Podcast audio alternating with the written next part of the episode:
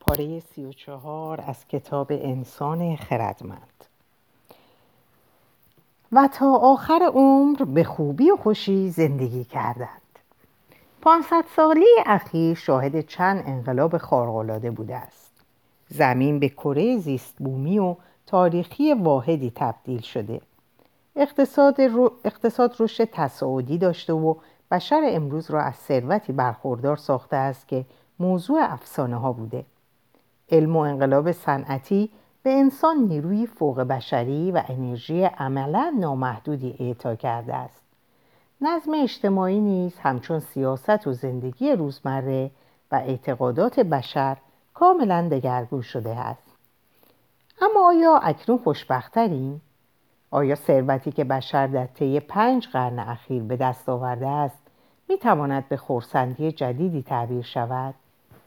آیا کشف منابع بیپایان انرژی ذخایر بیپایانی از نعمت را به روی ما گشوده است؟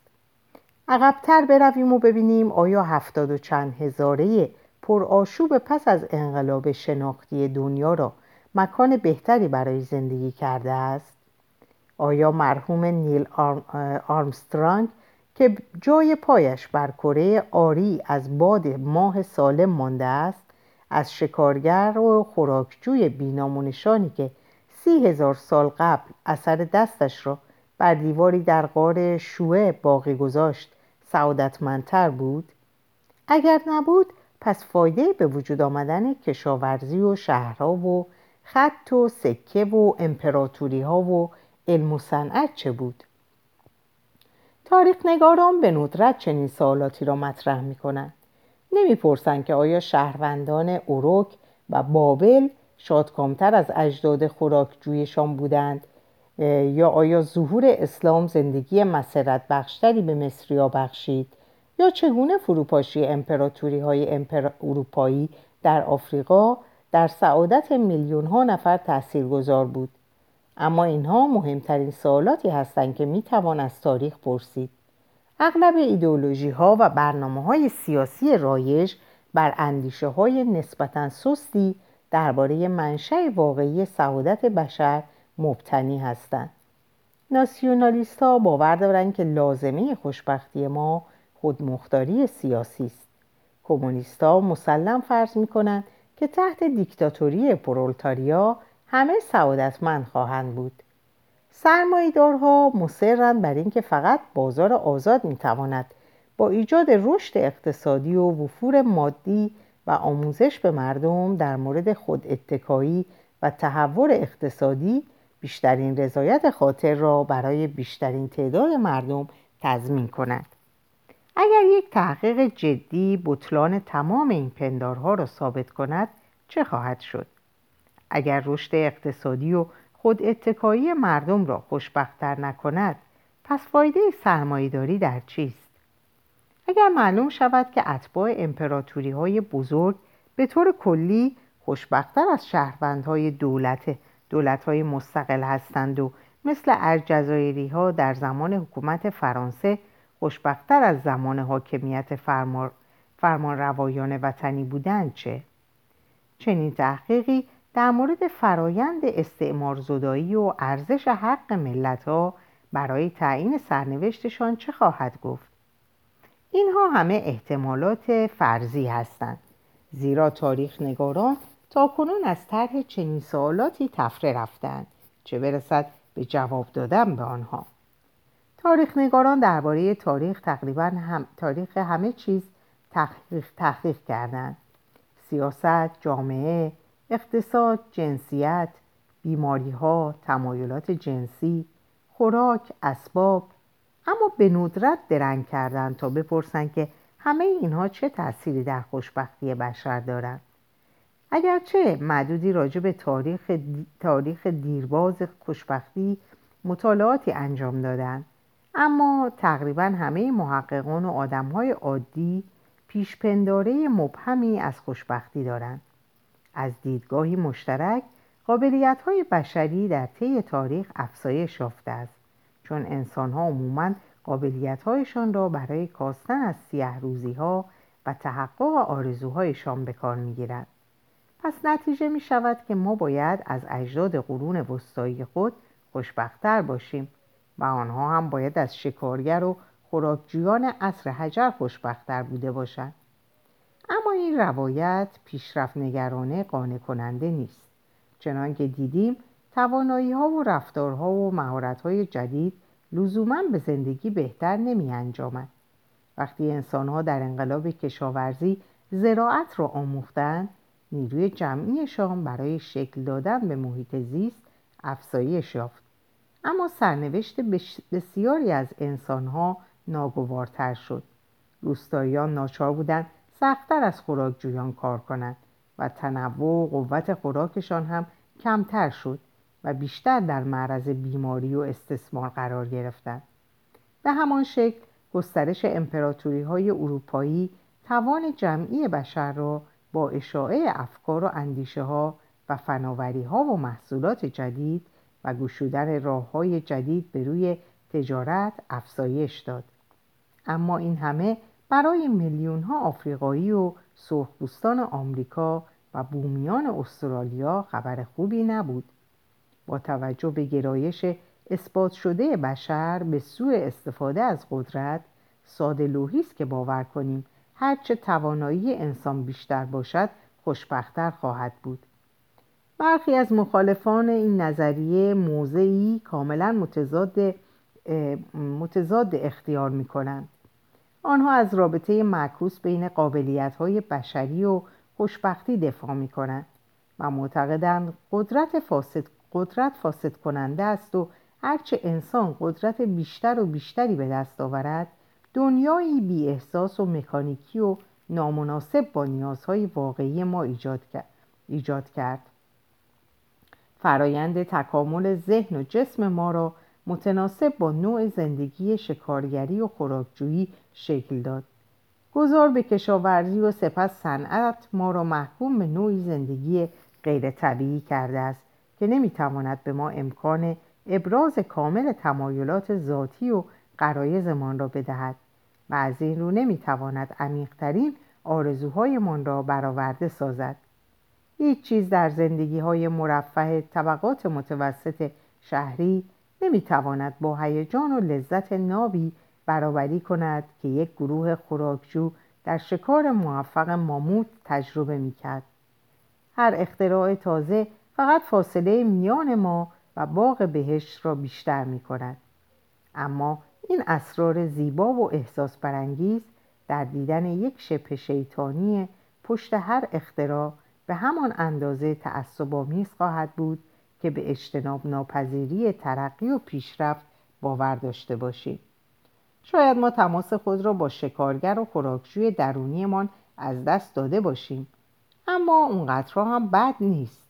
به عنوان مثال پزشکی جدید در طی دو قرن اخیر مرگ و میر نوزادان را 33 درصد به کمتر از 5 درصد رسانده است. آیا می توان در این تردید کرد که این دستاورد هم باعث شادی کودکانی شد که در غیر این صورت جاشان را از دست می‌دادند و اسباب شادی خانواده ها و دوستانشان. یک دیدگاه اندک متفاوتتر موضع میانه را اتخاذ می کند تا زمان انقلاب علمی رابطه روشنی بین قدرت و خوشبختی وجود نداشت. دهقانان قرون وسطا شاید از اجداد شکارچی و خوراکجوی خود زندگی فلاکت بارتری داشتند. اما در طی چند قرن اخیر انسان آموخته است که از قابلیتهایش عاقلانه تر استفاده کند. دستاوردهای پزشکی جدید یکی از نمونه هاست. دستاوردهای بی سابقه دیگر کاهش شدید خشونت و از بین رفتن واقعی جنگ های بین المللی و ریشکنی تقریبی قهدی های بزرگ است. اما این هم ساده نگری است. اولا این دیدگاه ارزیابی خوشبینانه اش را بر پایه یک دوره بسیار کوتاه به عمل آورده است. از سال 1850 به بعد بود که اکثر انسانها توانستند از دستاوردهای پزشکی جدید بهرهمند شوند و کاهش شدید مرگ و میر نوزادان پدیده قرن بیستمی است. قهدی های گسترده کماکان تا عواسط قرن بیستم به گروه های زیادی از انسانها آسیب رساندند در طی دوران جهش بزرگ به جلو در چین کمونیست بین سالهای 1958 تا 1961 بین 10 تا 50 میلیون نفر از گرسنگی مردند. جنگ های بین تنها پس از سال 1945 فروکش کردند که تا حدود زیادی مدیون تهدید نابودی هسته‌ای بود. پس اگرچه دهه های اخیر دوران طلایی بی سابقه برای بشر بودند هنوز زود است که بدانیم آیا اینها تغییراتی بنیادی در های تاریخ هستند یا یک خوش اقبالی مقطعی وقتی به قضاوت مدرنیته می‌پردازیم بسیار وسوسه می‌شویم که از زاویه دید یک غربی طبقه متوسط قرن بیستم و یک کمی به موضوع و, و یک کمی به موضوع بنگریم. نباید نقطه نظرهای کارگر ولزی معدن زغال سنگ در قرن 19 یا چینی معتاد به تریاک یا بومی تاسمانی را فراموش کنیم. تروگانینی که کم اهمیت تر از هومر سیمپسون نیست. ثانیا حتی عصر طلایی کوتاه مدت نیم قرن اخیر هم ممکن است بذرهای فاجعه آینده را کاشته باشد اما در طی چند دهه اخیر تعادل زیست بومی سیاره من را به شیوه های جدید فراوانی با آنچه احتمالاً عواقب وخیمی خواهد داشت برهم زده ایم. شواهد زیادی نشان می دهد که ما با افراد در مصرف بیرویه در حال ویران کردن پایه های کامیابی بشر هستیم و سرانجام فقط در صورتی می توانیم به خاطر دستاوردهای بی سابقه انسان خردمند امروزی به خود ببالیم که سرنوشت تمام موجودات دیگر را کاملا نادیده بگیریم. بخش زیادی از نعمات مادی که به آن فخر می فروشیم و از ما در مقابل بیماری ها و قهدی محافظت می کند به بهای شکنجه و قربانی شدن میمون های آزمایشگاهی گاوهای شیرده و مرغهای تصمیم نقاله‌ای به دست آمده است. در طی دو قرن اخیر ها میلیارد از آنها قربانی نظامی نظامی از استثمار صنعتی بودند که قصاوتش در تاریخ سیاره زمین بی سابقه بوده است. اگر فقط یک دهم آنچه را فعالان حقوق حیوانات مطرح می کنند بپذیریم چه بسا کشاورزی صنعتی صنعتی مدرن بزرگترین جنایت تاریخ باشد. در ارزیابی سعادت جهانی اشتباه است که فقط خوشبختی طبقات برتر اجتماع یا اروپاییان یا مردان را در نظر بگیریم. شاید حتی این هم اشتباه باشد که فقط خوشبختی بشر را در نظر داشته باشیم. محاسبه خوشبختی. تا اینجا خوشبختی را طوری بررسی کردیم که گویی عمدتا از عوامل مادی مثلا سلامت و خوراک و ثروت حاصل می شود. اگر مردم ثروتمندتر و سالمتر باشند بنابراین باید خوشبختتر هم باشند. اما این امر آیا حقیقتا اینقدر بدیهی است؟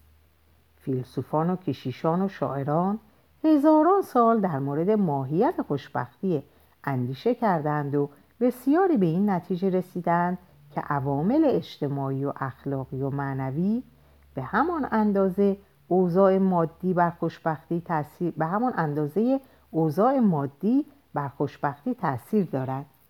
شاید در جوامع متنعم امروزی مردم علیرغم رفاهشان از پوچی و از خود بیگانگی رنج بسیار می‌برند و شاید نیاکان ما که رفاه کمتری داشتند در اجتماع و دین و پیوند با طبیعت خوشنودی بی اندازه سراغ می‌کردند. در دهه های اخیر روانشناسان و زیستشناسان به کار سترگ مطالعه علمی این مسئله پرداختند که چه چیزی واقعا انسان را خوشبخت می کند پول یا خانواده علم یا شاید ژنتیک یا تقوا. اولین گام این است که تعیین کنیم چه چیزی محاسبه می شود. تعریف پذیرفته شده عمومی از خوشبختی خوشدلی است. بر اساس این دیدگاه خوشبختی چیزی است که من در درون خود احساس می کنم. یعنی احساس لذت آنی یا خورسندی خاطر طولانی مدت از شیوه سپری شدن زندگیم. اگر خوشبختی چیزی است که در درون احساس می شود پس چطور می توان آن را از بیرون اندازه گیری کرد؟ احتمالاً با پرسیدن این سوال از افراد که بگویند چه احساسی دارد بنابراین روانشناسان یا زیستشناسانی که می‌خواهند بدانند مردم خوشبخت چه احساسی دارند به آنها پرسشنامه هایی می‌دهند تا جوابها را با هم بسنجند یک پرسشنامه معمولی در مورد خوشدلی از مصاحبه شوندگان می‌خواهد تا میزان موافقت خود را با جملاتی نظیر از چیزی که هستم راضیم احساس می‌کنم زندگی بسیار رضایت بخشتر است. به آینده خوشبینم و از زندگی زیباست از صفر تا ده نمره بدهند. محقق سپس همه جوابهای فرد مصاحبه شونده را جمع می‌زند و سطح کلی خوشدلی مصاحبه شونده را محاسبه می کند. از چنین پرسشنامه هایی به منظور مرتبط کردن خوشبختی با عوامل مختلف بیرونی استفاده می شود. می توان در یک بررسی هزار نفر را که سالی صد هزار دلار درآمد دارند با هزار نفر دیگر که پنجاه هزار دلار درآمد دارند مقایسه کرد. اگر این بررسی نشان دهد که میانگین سطح خوشدلی گروه اول 8,7 و گروه دوم 7,3 است. محقق ممکن است عقلا نتیجه گیری کند. محقق ممکن است عقلا نتیجه گیری کند که میان ثروت و خوشدلی ارتباط مثبتی وجود دارد. یعنی به زبان ساده پول خوشبختی می آورد. با استفاده از همین روش می توان بررسی کرد که آیا مردمی که در دموکراسی زندگی می کنند خوشبخترند یا کسانی که در دیکتاتوری زندگی می کنند و آیا متعهل ها خوشبخترند یا مجردها یا مطلقه ها یا بیوه ها این مبنایی برای تاریخ نگاران فراهم می آورد تا بتوانند به بررسی ثروت و آزادی سیاسی و آمار طلاق در گذشته بپردازند. اگر مردم در نظام دموکراسی خوشبخترند و ها از مطلقه ها راضی ترند بنابراین تاریخ نگار مبنایی به دست آورده است تا بر اساس آن استدلال کند که روند دموکراتیزاسیون در دهه های اخیر به خوشبختی انسان کمک کرده در حالی که افزایش آمار طلاق نقشی معکوس داشته است. این نحوه تفکر خالی از اشکال نیست. اما قبل از اشاره به بعضی از نقاط ضعفش جا دارد به یافته ها نظری بیاندازید. یکی از نتایج جالب این است که پول به راستی خوشبختی می آورد اما فقط تا جایی و از آن به بعد اهمیت چندانی ندارد. برای کسانی که در پایین ترین پله نردبان اقتصادی به سر می‌برند پول بیشتر به معنی خوشبختی بیشتر است. اگر یک مادر مجرد که درآمد سالانهاش از کار نظافت دوازده هزار دلار است ناگهان 500 هزار دلار در بخت آزمایی برنده شود احتمالا افزایش قابل ملاحظه و دراز مدتی را در میزان خوشدلی خود تجربه خواهد کرد. می تواند برای فرزندانش غذا و لباس تهیه کند و بدون آنکه بیشتر در قرض فرو رود اما اگر یک مدیر ارشد که سالانه 250 هزار دلار درآمد دارد. در بخت آزمایی یک میلیون دلار برنده شود یا هیئت رئیسه ناگهان حقوقش را دو برابر کنند ذوق و شوقش احتمالا فقط چند هفته دوام خواهد داشت. بر اساس یافته های تجربی به طور یقین این افزایش حقوق ناگهانی تغییر چندانی را در احساس او در طولانی مدت به وجود نخواهد آورد. یک خودروی, ش... خودروی شیکتر می‌خرد یا به یک خانه مجلل نقل مکان می کند یا عادت می کند که به جای نوشابه داخلی نوشابه خارجی بنوشد. اما همه اینها خیلی زود به اموری روزمره و عادی بدل می شود یافته جالب توجه دیگر این است که بیماری احساس خوشبختی را در کوتاه مدت کاهش می دهد اما فقط در صورتی منشأ پریشانی دراز مدت می شود که بیماری کسی دائما بدتر شود یا درد مداوم و رنجور کننده ای داشته باشد. افرادی که بیماری های مزمن مثل دیابت در آنها تشخیص داده می شود معمولا برای مدتی افسرده می شوند اما اگر بیماری بدتر نشود خود را با شرایط جدیدشان وقف می دهند و رضایتشان به اندازه افراد سالم بالا می رود. تصور کنید که لوسی و لوک دوقلویی از طبقه متوسط هستند که میپذیرند در تحقیقی در مورد خوشدلی شرکت کنند. در مسیر بازگشت از آزمایشگاه روانشناسی خودروی لوسی با یک اتوبوس تصادف می کند و به شکستن تعدادی از استخوانهای او می انجامد که یک پای او را برای همیشه چلاق می کند. در همان حال که گروه نجات در تلاش است تا لوسی را از داخل خودرو مچاله شده بیرون بکشد تلفن زنگ می‌خورد و لوک فریاد می‌زند که در بخت آزمایی ده میلیون دلار برنده شده است. دو سال بعد لوسی همچنان میلنگد و لوک بسیار ثروتمندتر است. اما وقتی که روانشناس می‌خواهد تحقیق خود را دنبال کند هر دو احتمالا همان جوابهایی را می‌دهند که دو سال پیش در صبح آن روز شوم دادند به نظر می رسد که تاثیر خانواده و اجتماع در خوشبختی ما بیش از پول و سلامت است. افرادی که دارای پیوندهای قوی خانوادگی هستند و در جوامعی حمایتگر و دارای روابط نزدیک زندگی می کنند به طور چشمگیری خوشبختتر از افرادی هستند که روابط خانوادگی مختل و غیر عادی دارند. و هرگز جامعه ای را نیافتند تا بخشی از آن باشند.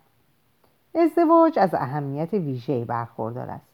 بررسی های مکرر نشان داده است که بین ازدواج های موفق و خوشدلی زیاد و بین ازدواج های ناموفق و احساس سیه روزی رابطه بسیار نزدیکی وجود دارد. این امر صرف نظر از موقعیت اقتصادی یا شرایط جسمانی صادق است.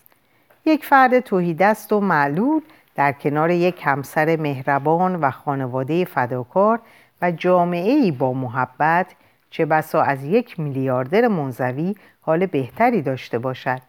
به شرط اینکه فقرش خیلی جدی نباشد و بیماریش هم دردناک یا رو به وخامت نباشد. پس این احتمال افزایش پیدا می کند که بهبود قابل ملاحظه اوضاع مادی در دو قرن اخیر در یک کفه و فروپاشی خانواده و جامعه در کفه دیگر ترازو باشد. در این صورت امروز یک فرد معمولی چه بسا خوشبختتر از سال 1800 نباشد. حتی آزادی که ما آن را تا این حد ارج می نهیم می تواند علیه ما عمل کند. ما می توانیم همسر و دوستان و همسایگان خود را انتخاب کنیم. اما آنها هم این اختیار را دارند که ما را ترک کنند. با داشتن اختیار فردی بی سابقه در انتخاب راه زندگی متعهد شدن برایمان دشوارتر می شود. بنابراین در جهانی پر از تنهایی فضاینده با خانواده ها و اجتماعاتی در حال گسست به سر می‌بریم اما مهمترین یافته این است که خوشبختی واقعا وابسته به عینیاتی مثل ثروت و سلامت یا حتی جامعه نیست بلکه منوط به ارتباط میان شرایط عینی و انتظارات ذهنی است. اگر شما به دنبال گاری باشید و آن را به دست آورید خورسند, خورسند خواهید شد. اگر یک خودروی فراری فراری دست اول بخواهید و به جایش یک فیات فیات دست دوم برسید احساس محرومیت می کنید به این دلیل است که برنده شدن در بخت آزمایی در طول زمان همان تأثیری را بر احساس خوشبختی و شادکامی می‌گذارد که یک حادثه رانندگی و معلولیت جسمی می‌تواند داشته باشد. وقتی که اوضاع بهتر می شود توقعات همه بالا می رود و در نتیجه حتی ترقیات عظیم مادی و عینی هم ممکن است راضی کننده نباشد.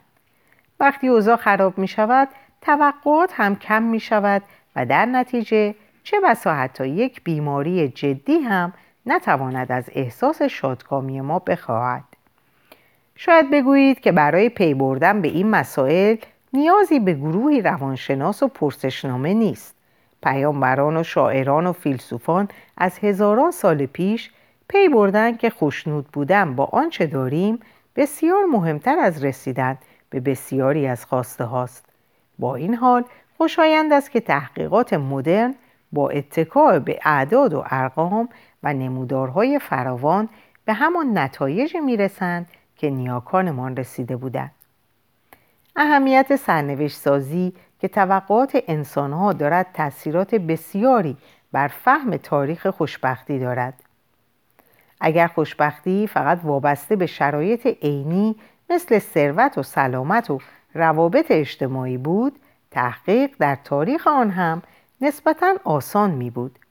اما این یافته که خوشبختی موکول به توقعات ذهنی ماست کار تاریخ نگاران را بسیار دشوار می کند. ما در عصر مدرن انباری از آرام ها و مسکن ها را در اختیار داریم.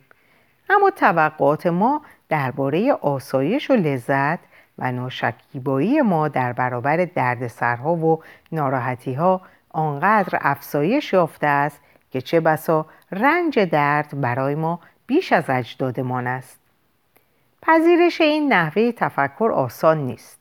مشکل در استدلال نادرستی است که در عمق روان ما رخنه کرده است. وقتی سعی می کنیم حدس بزنیم یا تصور کنیم دیگران اکنون چقدر خوشبختند یا مردم در روزگار گذشته چقدر خوشبخت بودند به ناگزیر خود را جای آنها می‌گذاریم. اما این جوابگو نیست زیرا توقعات ما را به شرایط مادی آنها میچسباند. در جوامع مرفع امروزی مرسوم است که هر روز دوش بگیریم و لباسمان را عوض کنیم. دهقانان قرون وسطا ماها نه خود را میشستند ولی لباسشان را عوض می‌کردند. حتی فکر آنگونه زندگی کردن و تا مغز استخوان کثیف و بدبو بودن در ما احساس کراهت ایجاد می‌کند. اما دهقانان قرون وسطا هیچ مشکلی با این مسئله نداشتند. آنها به بوی پیراهنی که ماها شسته نمی‌شد و تماس آن با بدنشان عادت داشتند. موضوعی نیست که می‌خواستند لباسشان را عوض کنند اما نمی‌توانستند. آنها هرچه می‌خواستند داشتند. بنابراین حداقل تا آنجا که به لباس مربوط می شود راضی هم بودند وقتی خوب فکرش را می کنیم بینیم آنقدر هم عجیب نیست شامپانزه ها به ندرت خود را می شویند و هیچ وقت لباس عوض نمی کنند.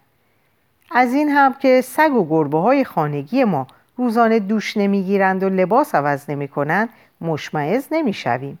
آنها را نوازش می کنیم و در آغوش می گیریم و می بوسیم.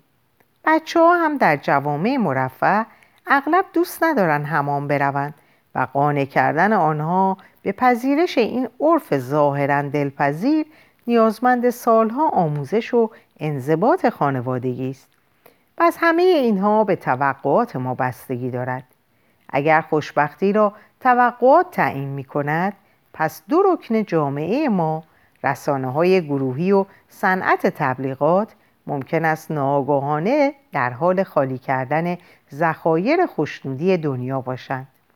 اگر شما پنج هزار سال پیش جوانی هجده ساله بودید و در روستایی کوچکی زندگی می کردید چه بسا خود را جذاب می دانستید زیرا فقط پنجاه مرد دیگر در روستای شما زندگی می کردند و اغلب آنها یا مسن بودند و جای زخمی بر چهره داشتند و چروکیده بودند یا هنوز پسر بچه بودند اما اگر امروز نوجوان باشید به احتمال زیاد احساس کمبود خواهید کرد.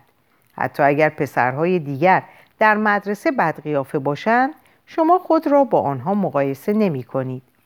بلکه با ستارگان سینما و ورزشکاران و مانکنهای مشهوری میسنجید که روزانه در تلویزیون و فیسبوک و تابلوهای بزرگ تبلیغاتی می‌بینید پس شاید نارضایتی جهان سومی نه تنها بر اثر فقر و بیماری و فساد و سرکوب سیاسی بلکه حاصل قرار گرفتن در برابر استانداردهای جهان اولی باشد. احتمال اینکه فرد معمولی مصری از گرسنگی یا بیماری بیماری همهگیر یا خشونت خشونت حکومت حسنی مبارک بمیرد بسیار کمتر از حکومت فرعون رامسس دوم یا کلوپاترا بود. شرایط مادی اکثر مصریا هرگز تا به این حد رضایت بخش نبوده. می‌شد فکر کرد که آنها در سال 2011 در خیابانها به پایکوبی بپردازند و خدا را به خاطر بخت خوب خود شکر کنند. اما در عوض با خشم قیام کردند تا مبارک را سرنگون کنند. آنها خود را نه با نیاکانشان در حاکمیت فرائنه بلکه با همروزگاران خود در آمریکای اوباما مقایسه می کردن. اگر اینطور باشد زندگی جاویدان هم ممکن است به نارضایتی منتهی شود فرض کنید که علم راه علاج تمامی بیماری ها را پیدا کند و درمان های مؤثری علیه کهولت بیابد که انسان ها را الا الابد شاداب و جوان نگه دارد نتیجه آنی همه اینها به احتمال بسیار قوی خشم و استراب همهگیر و بی سابقه خواهد بود کسانی که پس از هزینه های معالجات جدید و معجزه آسای پزشکی برنمی آیند یعنی تقریبا همه مردم از خشم دیوانه می شوند. در سراسر تاریخ فقرا و ستم دیدگان خود را با این فکر تسکین دادند که حداقل مرگ برای همه یکسان است و فقیر و غنی نمی شناسد.